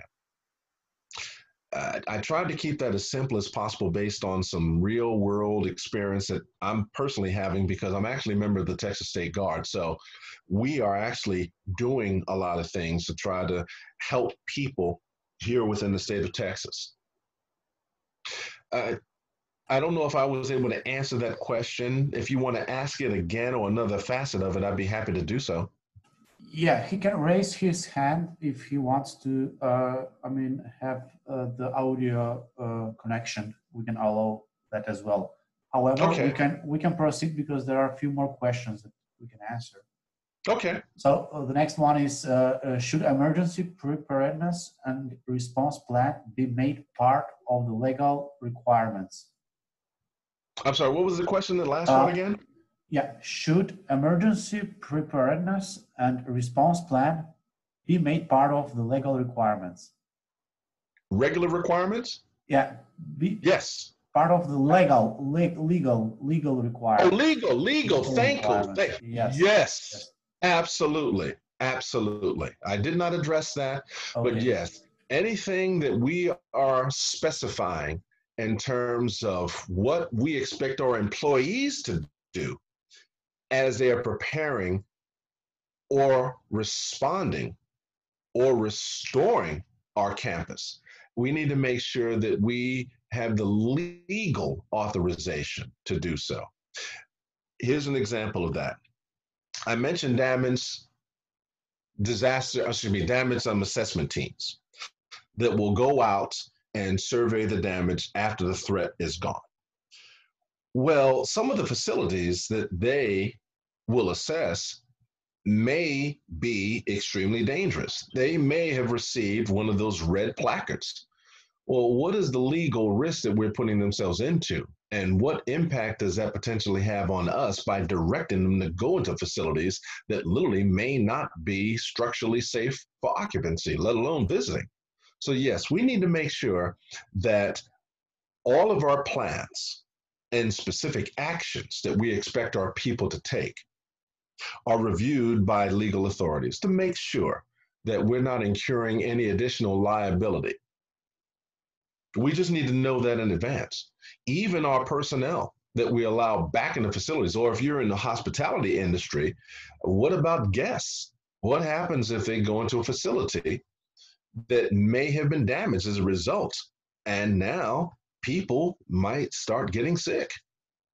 Well, we need to again make sure that everything that we plan to do is actually reviewed by legal experts to make sure that we ourselves don't inquire any liability, which could be a major financial fine as a result of our telling people to do something, whether they work for us or they're just using our campuses. Great question.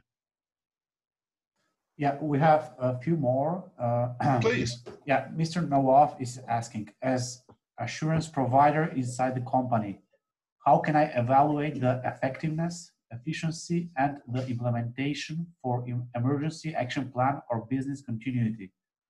Uh, How, when, and where we start? Is Oh, that's a great question. I I would suggest that if you're responsible for providing those insurance services and you know who your clients are, ask them if you can be a part of the emergency action planning process. They're going to come to you anyway. It, it's like us as facility managers.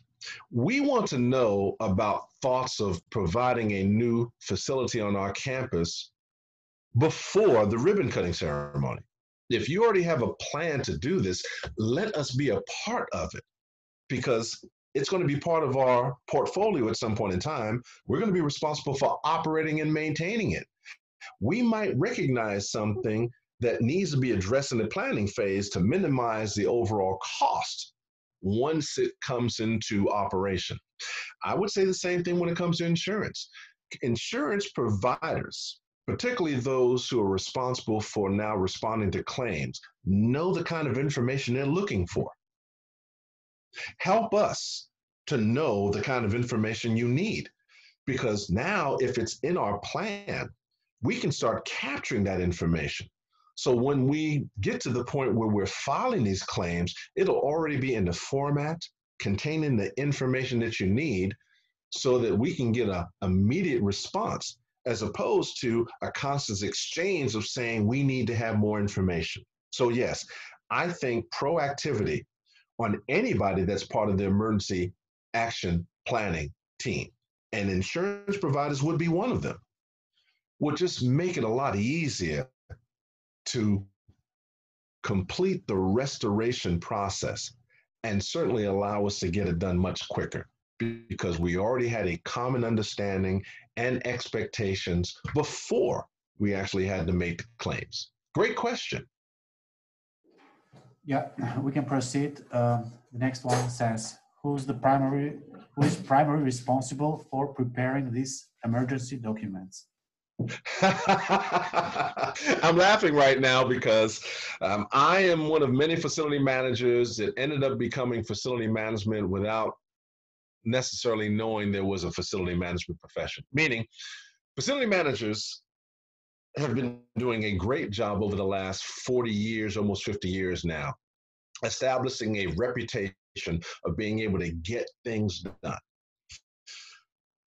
As a consequence of that reputation, we tend to get involved in certain things that we may not necessarily have a vocational or academic background in. Emergency management is one of them. That's literally how I got involved. I mean, literally, I spent four, I spent I was on active duty for about 20 years, and about five of those years cumulatively was spent in specific in positions specifically responsible for emergency management. And I'm an architect.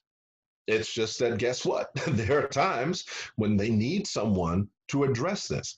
Now, again, I did not replace those who actually have emergency management degrees or were firefighters, but I was responsible for leading some of these teams as part of my roles as facilities because I was responsible for a campus and they were part of that campus. So, my answer to that is it really depends on who has the kind of training and experience that's best to lead the development of that effort. If you have an emergency management function within your organization, they would be the ideal people to lead that effort. That doesn't mean they're doing all of the writing. It just means that they would assemble the team like insurance, like lawyers, like facilities, and we would provide the inputs into that emergency action plan. If you don't have an emergency management function within your organization, well, then who would be in the best position to ensure that the right people are pulled together to make sure that that plan is developed and it's reasonable and viable. That tends to be us because we're used to coordinating with multiple disciplines when it comes to the life cycle of a facility design, construction, operations, and maintenance. We are responsible for that entire life cycle. Emergency management is a life cycle, and much of what I discuss literally applies to facility management. So, I've been in a position where there was no one else to do it. So, guess what? I ended up doing. But I was smart enough to recognize my strengths and my weaknesses. So I relied on the expertise of individuals that did have that specific skill set to be a part of the team. Some of them were contracted, some of them were in house. But the key is making sure that the right people with the right skills and experience are responsible for not only taking care of the components within that emergency action plan, but the person who has the leadership and managerial experience to understand how all of these individuals should be working together towards achieving, achieving that common goal. And guess what? What is the definition of facility management? Encompasses a profession that encompasses multiple disciplines that ensures the functionality of the built environment through the integration of people, place, process, and technology. Yeah, in the absence of a resident emergency management professional, that definition means that chances are one of us is going to be asked to lead that effort. And if nothing else, just remember the within the top three of the most expensive assets that an organization has in order for it to accomplish its mission. Facilities is definitely within that. First is going to be our people, non replaceable, and you have to pay them. Two, it could be the product or service that you're offering. So if you're like a Boeing aircraft, those planes are expensive. Number three, inevitably, is going to be facilities. So not only are we responsible for one of the three most expensive assets that an organization has available, but we actually are used to working with a lot of people to ensure all of those efforts are coordinated together towards accomplishing that objective. Great question. Hope that answers. Great. Uh, one more. Uh, uh, Amro is asking, emergencies can be internal or external fire, environmental contamination, flooding, power uh, outage, and so on. Do facility manager is responsible for all and must involve all these emergencies in his plan? Absolutely. Absolutely. Our responsibility as facility managers should be completely spelled out in the organization's emergency action plan without question. If it involves facilities or the threats to them, yes, we have to be directly involved. We're the ones that's going to be doing the assessments. We're the ones that know what facilities are structurally sufficient in order to serve as a shelter. We're the ones responsible for fleet management in a lot of organizations. We're responsible for admin, computers, and that technology. We're also responsible for doing, taking the necessary actions to repair, if not replace these facilities after the threat is gone. We have to be involved. That doesn't mean it's a facility uh, management plan. Absolutely not. That's a whole different discussion when it comes to strategic planning and operations and maintenance annual plans. Now, we're talking about what we will do when we're dealing with an emergency and we absolutely have to be involved in that process. We should be physically located, or at least have a representative that's physically located in the Emergency Operations Center. I didn't share it because it was a level of detail that you could get from the uh, website that I mentioned earlier for the National Incident Management System. But there's something called emergency support functions. There's 16 of them. Facilities is ESF, Emergency Support Function 3. They call it Public Works. That's us. So the US federal government recognizes the value and importance of having our direct involvement when it comes to responding and recovering from an emergency.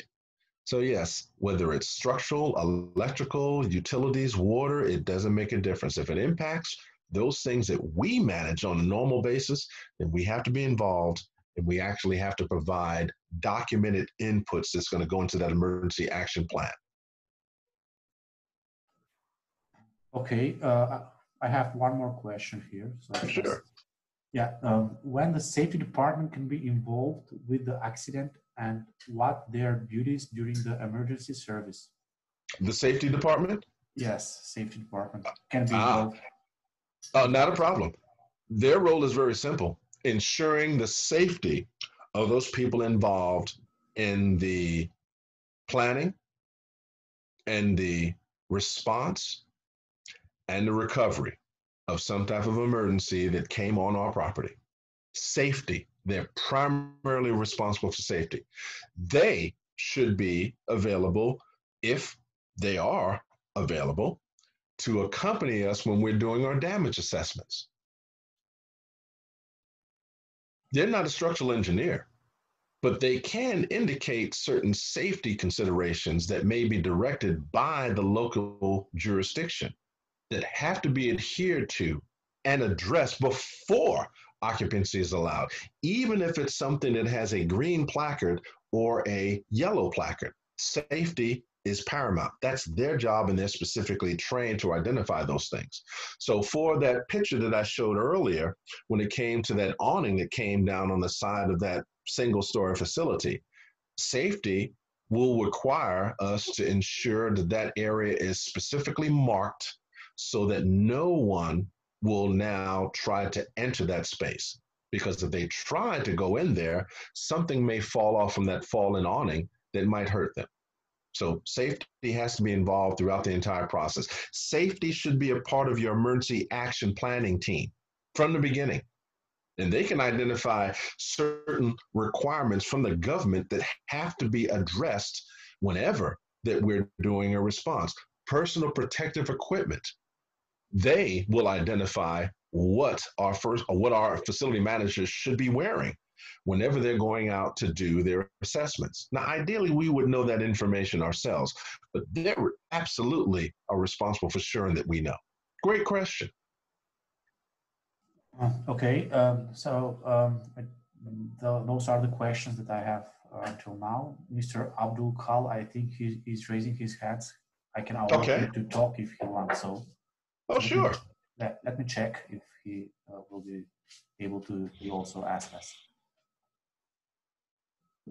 Yeah, but um, yeah, he needs to unmute if he wants to speak. You can do that manually. Um, okay, maybe. Okay. Okay. Okay, I think uh, he is not able to, to, to share with us the Okay. opinion at this time.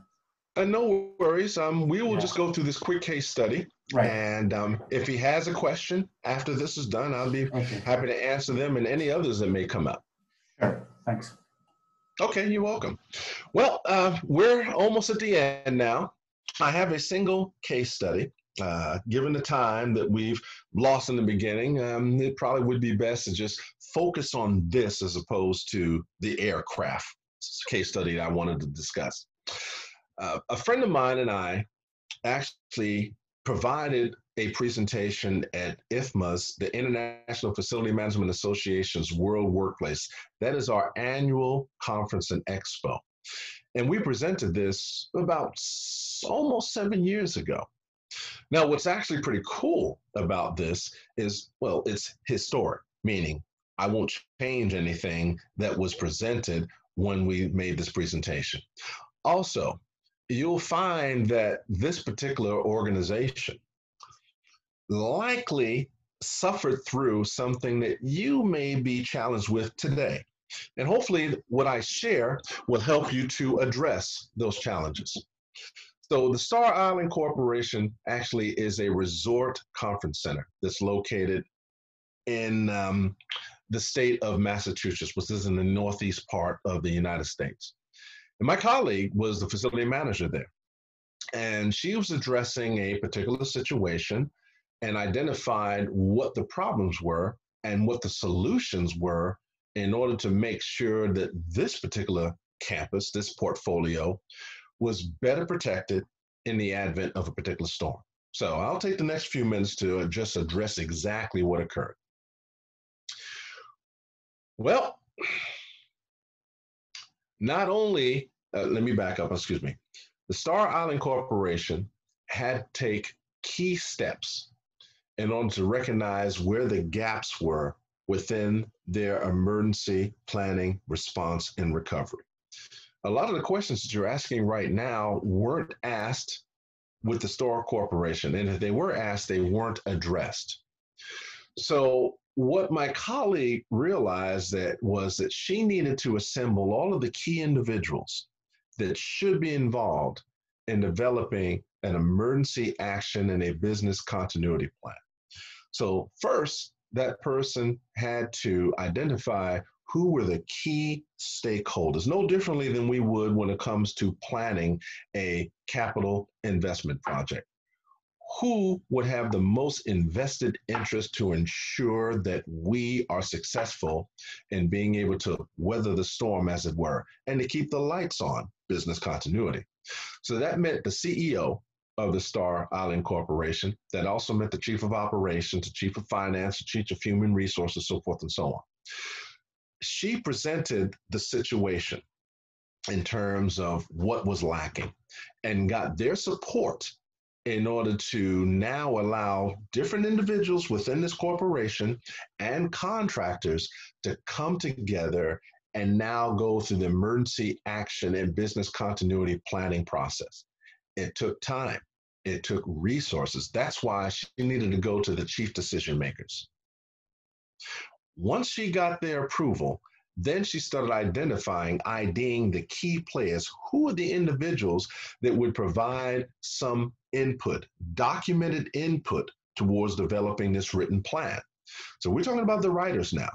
And that meant we also had to start looking at what functional areas would be involved in developing it.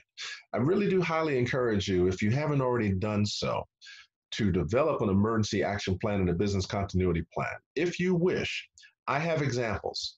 And Amit, if um, somebody wants to email me directly, I encourage them to do so, and I will send what I have. I have a lot of documentation on this.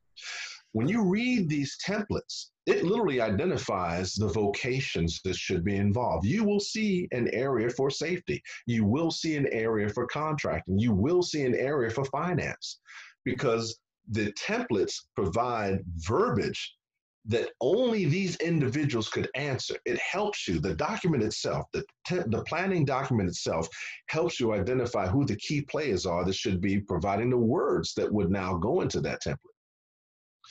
The tipping point analysis was determining literally what at what point in time that we literally run the risk of this organization not being available after the advent of the storm that was essentially a vulnerability assessment, not just facilities itself, but for the operations, and services that provided. Again, it was a, uh, a conference center and a hotel.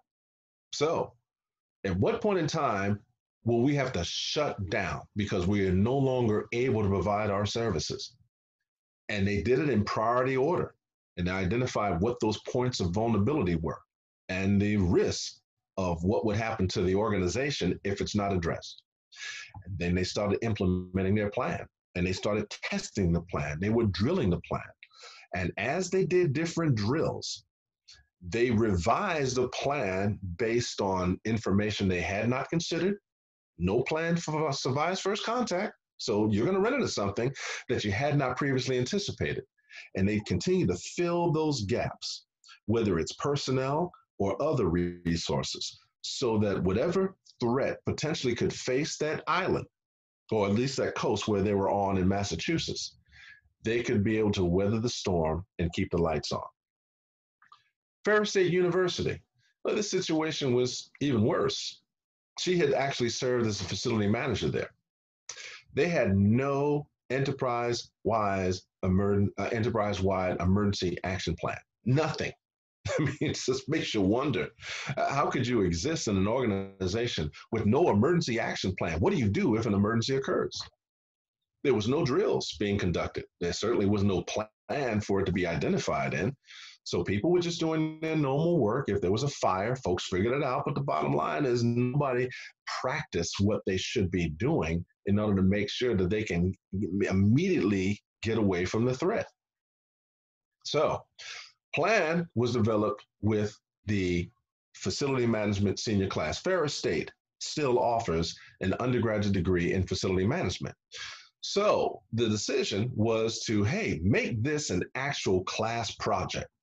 They have to learn these things anyway. So they actually developed an emergency action plan using students, and these students were had an invested interest in doing a very good job of it because they're grade depending on it and students have to do research in order to complete their assignment. So they were able to go to a lot of these websites that I've been mentioning in order to get the expertise, the best practices to put together their respective plans for the class.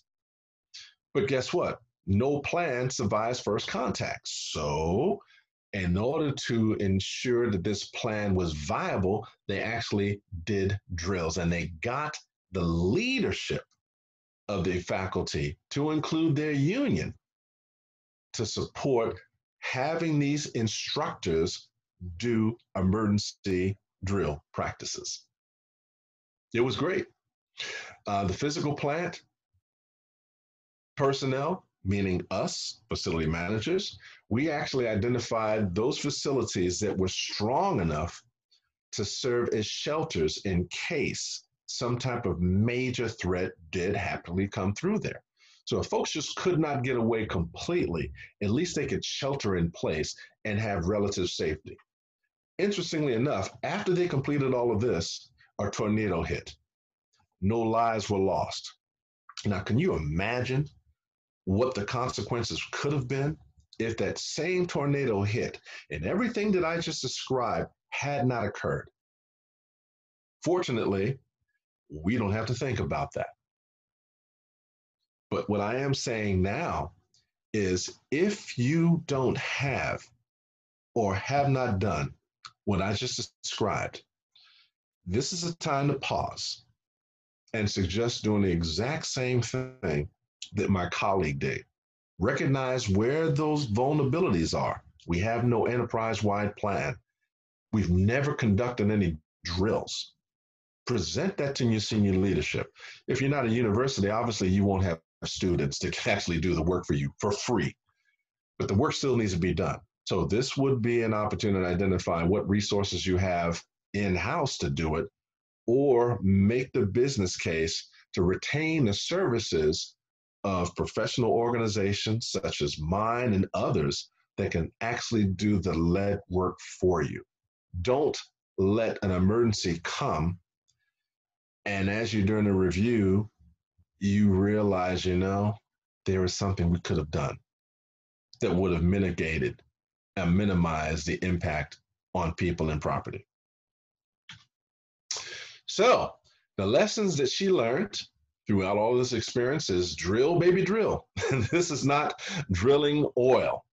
This is about making sure that everybody that would be affected by an oncoming threat actually do exercises so they know what they should be doing and when they should be doing it so that panic doesn't set in if the emergency actually happens. And you just keep training them, not only just the workforce, but the senior leadership as well, because they still need to be able to make these decisions. Your emergency operations center personnel, they need to train as well. They can do tabletop exercises actually. You don't actually have to deploy forces. But what's the process that you've identified? And what systems are you using to ensure that these folks do respond when you need them to do that? And that way, you're not even dif- disrupting the workforce. But these people need to maintain calm. They need to have order. They need to have control so that they know exactly what they need to do when they need to do it. Also, this is a great way of securing ongoing senior management commitment. They're seeing the benefits of it, they're recognizing the value from it.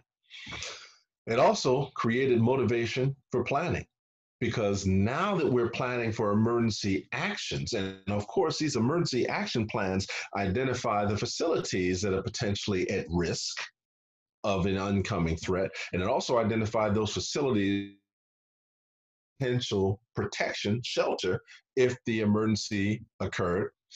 Now you had justification to start submitting budgets for doing work in these facilities that now would show up in your capital improvement plan or your operations and maintenance action plan. So that now these facilities were in a much better position to be used for its intended purpose when it comes to an emergency. And admittedly, it did create some positive experiences. People got a chance to interact with people that they normally did not interact with people. Contracting, safety, finance, operational, first responders who may provide you the firefighters that you need if you don't have your own organic capability. People actually got a chance to meet them in a non emergency situation. These individuals actually got a chance to come on the campus, see where the hazardous materials are stored, recognize where the safe routes are before it became an emergency. The first time you meet your first responders should not be when the emergency occurs. Those relationships should develop before the emergency occurs. So there was a very positive outcome in terms of the full capability that were available for all of these folks responsible for ensuring that these threats don't turn into emergencies. And the result also led to provide data that was used in business cases to support resourcing improvements to the facilities. Also, integrating performance and emergency management and continuity planning with annual performance reviews, meaning there was a certain time that we literally reviewed everything. We sat down and reviewed the information. Does this still apply? Are there new laws that have been legislated whereby we have to now change our plan because the requirements have changed? This was a dedicated time per year, according to my colleague. And I've experienced that myself, as a matter of fact. You always want to make sure that your plan is still accurate based on any new developments. We also from what I understand, were awarded leadership in this critical area. For those who stood up or stood out and made material contributions to developing this new product, they were recognized by senior leadership. And others got a chance to learn why this individual was being recognized as such.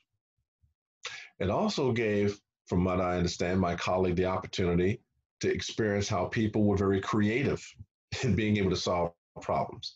Sometimes, as facility managers, we tend to focus on facilities. Absolutely. Especially if you have an engineering background or architecture. But there may be some other individuals out there who say may be involved in safety that may have a way of addressing a particular limiting problem that we're facing right now that we may not have been thinking about because that's not our background and our training. So he, she also learned that in order to do this, to face these threats we're going to have to be bold and decide in advance what we're going to do. Hopefully, it will work, but we've got to do something. As I mentioned earlier, the ostrich approach, putting our head in the sand, is not going to be successful. And the last part is a couple of other situations that she had addressed as it relates to certain facilities and certain organizations as a result of catastrophic events. So um, she was familiar with what happened to a particular organization in Tower 2 after uh, the attack in New York City on 9 11. Tragedy, because the bottom line in that situation was even with the best emergency action plan, there are certain situations you won't be able to address. That was exactly one of them. With that being said, and even with the catastrophic loss of personnel and property, that doesn't happen very often. And I hope it never happens again. But the majority of threats that we face are absolutely those that we can mitigate and we can prepare for, we can respond to it and recover from it. Because the idea is we want to get back to normal business as quickly as possible, as effectively and efficiently as possible. The only way we're going to do that is to plan to do so. That's how. So, uh, when it comes to on file current floor plans, for those of us who've been in this business for a while, you know, as built drawings are only accurate up until the day they are printed because something always changes within our portfolio on an ongoing basis. So if you can have electronic files contained within your CAD system. And your contractors that are now providing new facilities in your portfolio, they're submitting those plans electronically. At least now you can have up to date floor plan information. That's going to be real critical when it comes to your first responders if they are called to now deal with a threat that happened on your campus. Also, I mentioned earlier, never put all of your eggs in one basket. That's a metaphoric way of saying don't rely on just one way of doing something, particularly when it comes to alternative space or the lack thereof, or your information technology. There are a lot of organizations, and I actually read the 9 11 report. There are a lot of businesses that no longer exist because all of their data was physically located in those towers that came down. So, seriously, if you haven't already done so, back up your information on the cloud or some server farm located in a safe area so that at least now all of your business continuity information isn't lost as a result of the advent of some type of emergency. Uh, list of spaces in Manhattan for 150 staff members. What does that mean?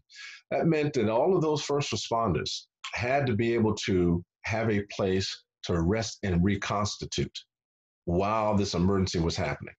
So this particular group had identified spaces that could be used. Interestingly enough, for the threat that's happening in Manhattan right now, that's exactly what they've done for all of these uh, medical personnel that are volunteering to try to help reduce uh, the casualty rate within New York City. They've already identified space where they can rest after they finish their shift at no cost to them. Uh, uh, disaster order with Dell, that basically boiled down to what would happen if something happened where they lost the ability to continue providing services. And that disaster order meant that, hey, they need to be able to ensure their continuity as well so that now they can meet the information technology needs of organizations that may have lost their computer capability. And lastly, rehearsed evacuations. Yes, you want to do this in controlled conditions where there is no threat so people can actually think through what they're going to do. You can walk them through it with them, okay? You don't have to rush. What's important is this becomes rote, meaning if an emergency does happen, they don't even think about it. If they're a user of your facility space, they're just going straight to the door and they're not even constantly thinking about it. Also, remind them that you need to take the most valuable resource that you need in order to deal with this particular threat. So you may bring your wallet or your purse, depending on your man or woman. This is not an opportunity to download all of your files and start putting it on your portable laptop computer. That time could cost you your life. So they need to go through exactly what they're expected to do if they have to immediately evacuate their workspace. If you're part of the emergency action response team, then they need to um, what you call it, a practice exactly what they would need to do if they have to leave their emergency operations center. If it's no longer functional, what do you do? So the final thoughts that I have are these. The ideal situation is we don't keep people concerned or afraid, but we also make sure they, they're aware of the fact that the best way to protect themselves is for them to protect themselves. Allow us to help. They need to be aware of the threats that exist, not just the ones that come from off campus, but threats that we might be creating ourselves because we're not being good stewards of our facilities. We need to keep our folks informed. Any new developments on some type of emergency action plan, the affected people need to know. If there's going to be a planned drill, let them know in advance there may be times when you may want to do unplanned ones, but there's no reasons why you can't let them know that on a certain day, we're going to be conducting a drill on floor 10 so that people can be now better prepared to make adjustments in their work schedule if necessary so that they can fully cooperate and focus on the task at hand. Make sure all of our people are trained not just the emergency action team members, but everybody that's going to be using our facilities in the face of an emergency. Make sure they're ready to respond, whatever their role may be, because there may not be a lot of advance notice. And as I mentioned early in this presentation, there's certain emergencies that are just sudden, like a fire. So they need to be ready to move. Also, they should be excited, not panic stricken, but recognize that everything that they do in a situation like that could save their lives and someone else's life too. So this is an opportunity to be very pleased when you can say that we lost no one because of the fire that happened in our warehouse because we knew who was there, we knew what needed to do, be done, we ensured everybody got out, and folks were informed of how they were doing at that time. For those folks who don't know emergency management, we need to keep it simple for them. That's one of the reasons why in hotels you will see the evacuation route in the back of your hotel room door. So if you choose to look at it, you will see that facility management, with the assistance of emergency personnel, it already identified the quickest route to get out from your hotel in case of fire or some other type of emergency happens. Bottom line is, with everything that I've shared, since we've been together, our primary role is to protect people we remain the most valuable resource that any organization has. We are not replaceable. We are unique in what we do. And as facility managers, our job, primary role, is to make sure that people can not only be safe from these emergencies, but come back for that business continuity. I love what we do. Hopefully, you do too. And hopefully, the information that we've shared can help you to be better in your role as a facility professional by having exposure to the emergency management aspects of what we do and how we can support that profession as well as how their practices can help us be better, providers. Again, apologies on the technical challenges that we experienced. Uh, we may have lost a few people, but we still had a lot of people that were with us. I hope this was beneficial to you. Um, let me just now, oh, I'm sorry. Get back to this last slide here. This is my contact information. I still look that way, a little bit, a little grayer, but still smiling. Please feel free to contact me by that email address that's in the lower left hand corner of the image of my business card. I'd be more than happy to answer any questions that you may have, point you in the directions of free resources that are available. And if you happen to need our services, we actually provide that too. And traveling out to the GCC, as Lazo and Ahmed knows, is not a problem for me or my team members. So thank you for your time today. Again, we will get through this pandemic issue as we always have. And ideally, we'll be smarter and stronger as a result of it. And facility management will have a major role in helping everybody to return to normal business operations. Thank you. Yeah, great. I want to also thank everyone for participating in this extensive few hours webinar. I trust they found this useful, uh, the extensive explanation, and they will also find it applicable to their uh, work, considering the, the situation at this moment. And uh, we look forward for to our upcoming events. I mean, either online or the live courses in the near future. Thank you as well. Thank you, Thomas. You're very welcome, Amin. My pleasure. Yeah. Anytime. Thank you very much, all. See you. Bye bye. Bye bye now. Bye.